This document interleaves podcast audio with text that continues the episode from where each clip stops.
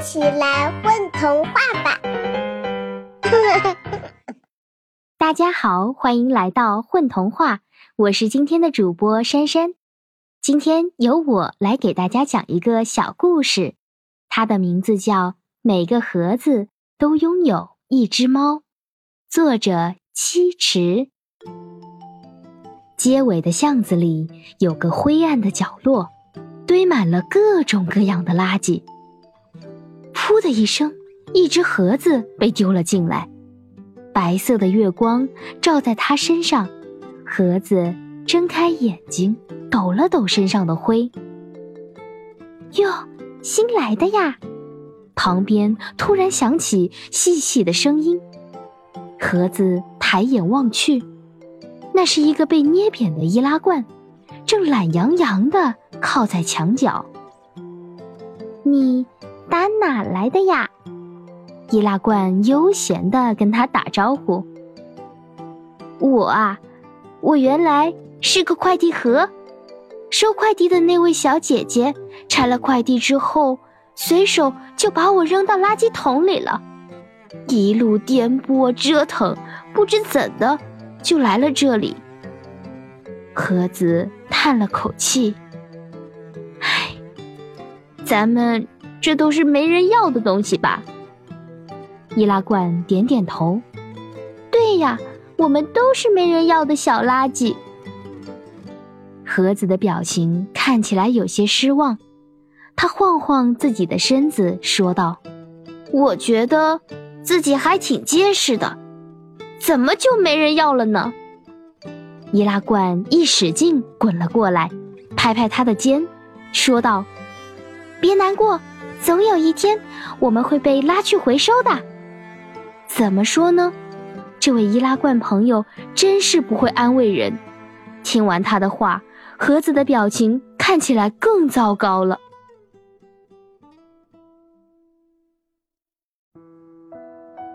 这座城市的冬天悄无声息的来临。寒冷席卷了整条街道，盒子依然缩在角落里，任灰尘在自己身上积了薄薄一层。作为一只盒子，它应该是感受不到寒冷的，可是孤独使他的心变得冰凉冰凉。易拉罐也不怎么说话，实在无聊的时候就在地上滚来滚去。这天。角落里忽然响起了陌生的声响，盒子睁开眼睛，发现面前站了只白色的小奶猫，正歪着脑袋打量着它。小猫咪长得圆头圆脑，一双眼睛像琥珀一般，看得盒子有些不好意思。小家伙，你好呀！盒子小心翼翼地对他说道：“你是没人要的盒子吗？”小猫咪伸出爪子挠了挠盒子的身体，盒子一愣，有些伤感地回答道：“我，我我是。”小猫咪闻言，满意的喵了一声，又问道：“那我可以？”睡在你这里吗？盒子有些受宠若惊，愣了会儿，才想起点头。一阵寒风吹来，小猫咪纵身一扑，跳进了盒子怀里，躺下来，舒舒服服的窝成了一团。揣着小猫咪的盒子惊喜的觉得，原来空落落、冰凉凉的心，一下子就被填满了。他的心变得毛茸茸又暖烘烘。盒子不自觉地扬起了嘴角，悄悄收紧了自己的怀抱。自从有了小猫咪的陪伴，盒子的生活开始变得有温度了。他每天絮絮叨叨地给小猫咪讲故事，讲它是怎么从一棵树变成木浆，又怎么从木浆。变成纸盒，讲它装了什么样的宝贝，坐过飞机和货车，途经过好几座城市。小猫咪总是懒洋洋地缩在它怀里，偶尔喵两声以作回应，但盒子却觉得非常满足。风雨来临的时候，盒子努力地合拢自己，为小猫咪遮挡雨水。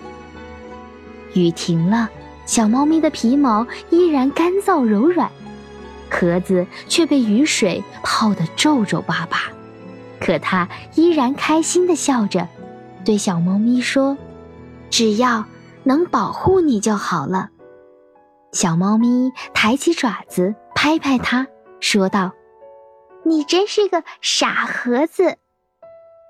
可盒子在心里偷偷的想：只要小猫咪需要它，傻点儿也没事儿。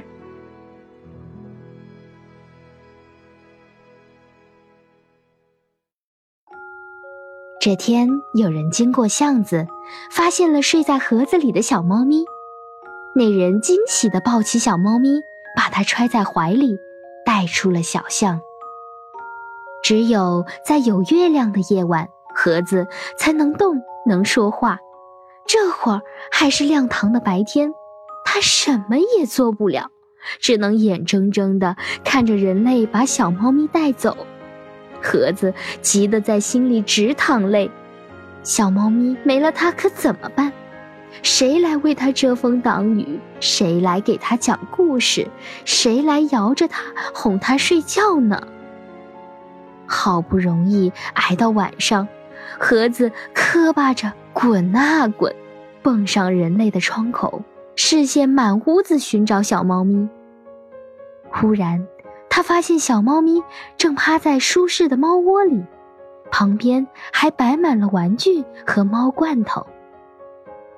盒子眼里的光一寸一寸暗了下去，他歪着身子摔到了地上。慢吞吞的往回滚。他难过的发现，小猫咪不再需要它了，它又变成了没人要的小垃圾。离地球不远的喵星上，猫首领正在给小猫们分配任务。小花猫，你去找第一大街的快递盒；小橘猫负责第二大街的鞋盒；小黑猫。你接管的是第三大街的收纳盒。原来，每一个被抛弃的盒子，都会得到一只小猫的守护，好让它们拥有温暖的心。睡在猫窝里的小猫咪同样收到了来自喵星的信号，它伸着胡须给喵星报告：“收到，收到，我被人类抱回家了。”这就返回小巷守护我的盒子。小猫咪在月光下跃上窗台，推开窗，迈着轻盈的脚步往熟悉的角落奔去。盒子正伤心着呢，耳边忽然响起了声猫叫，它欣喜地睁开眼睛，却被一团毛茸茸、暖烘烘的东西扑了满怀。他听见怀里的小家伙轻轻地说：“你才不是没人要的小垃圾呢！每一个盒子都值得拥有一只猫。晚安，喂你们在干嘛呀？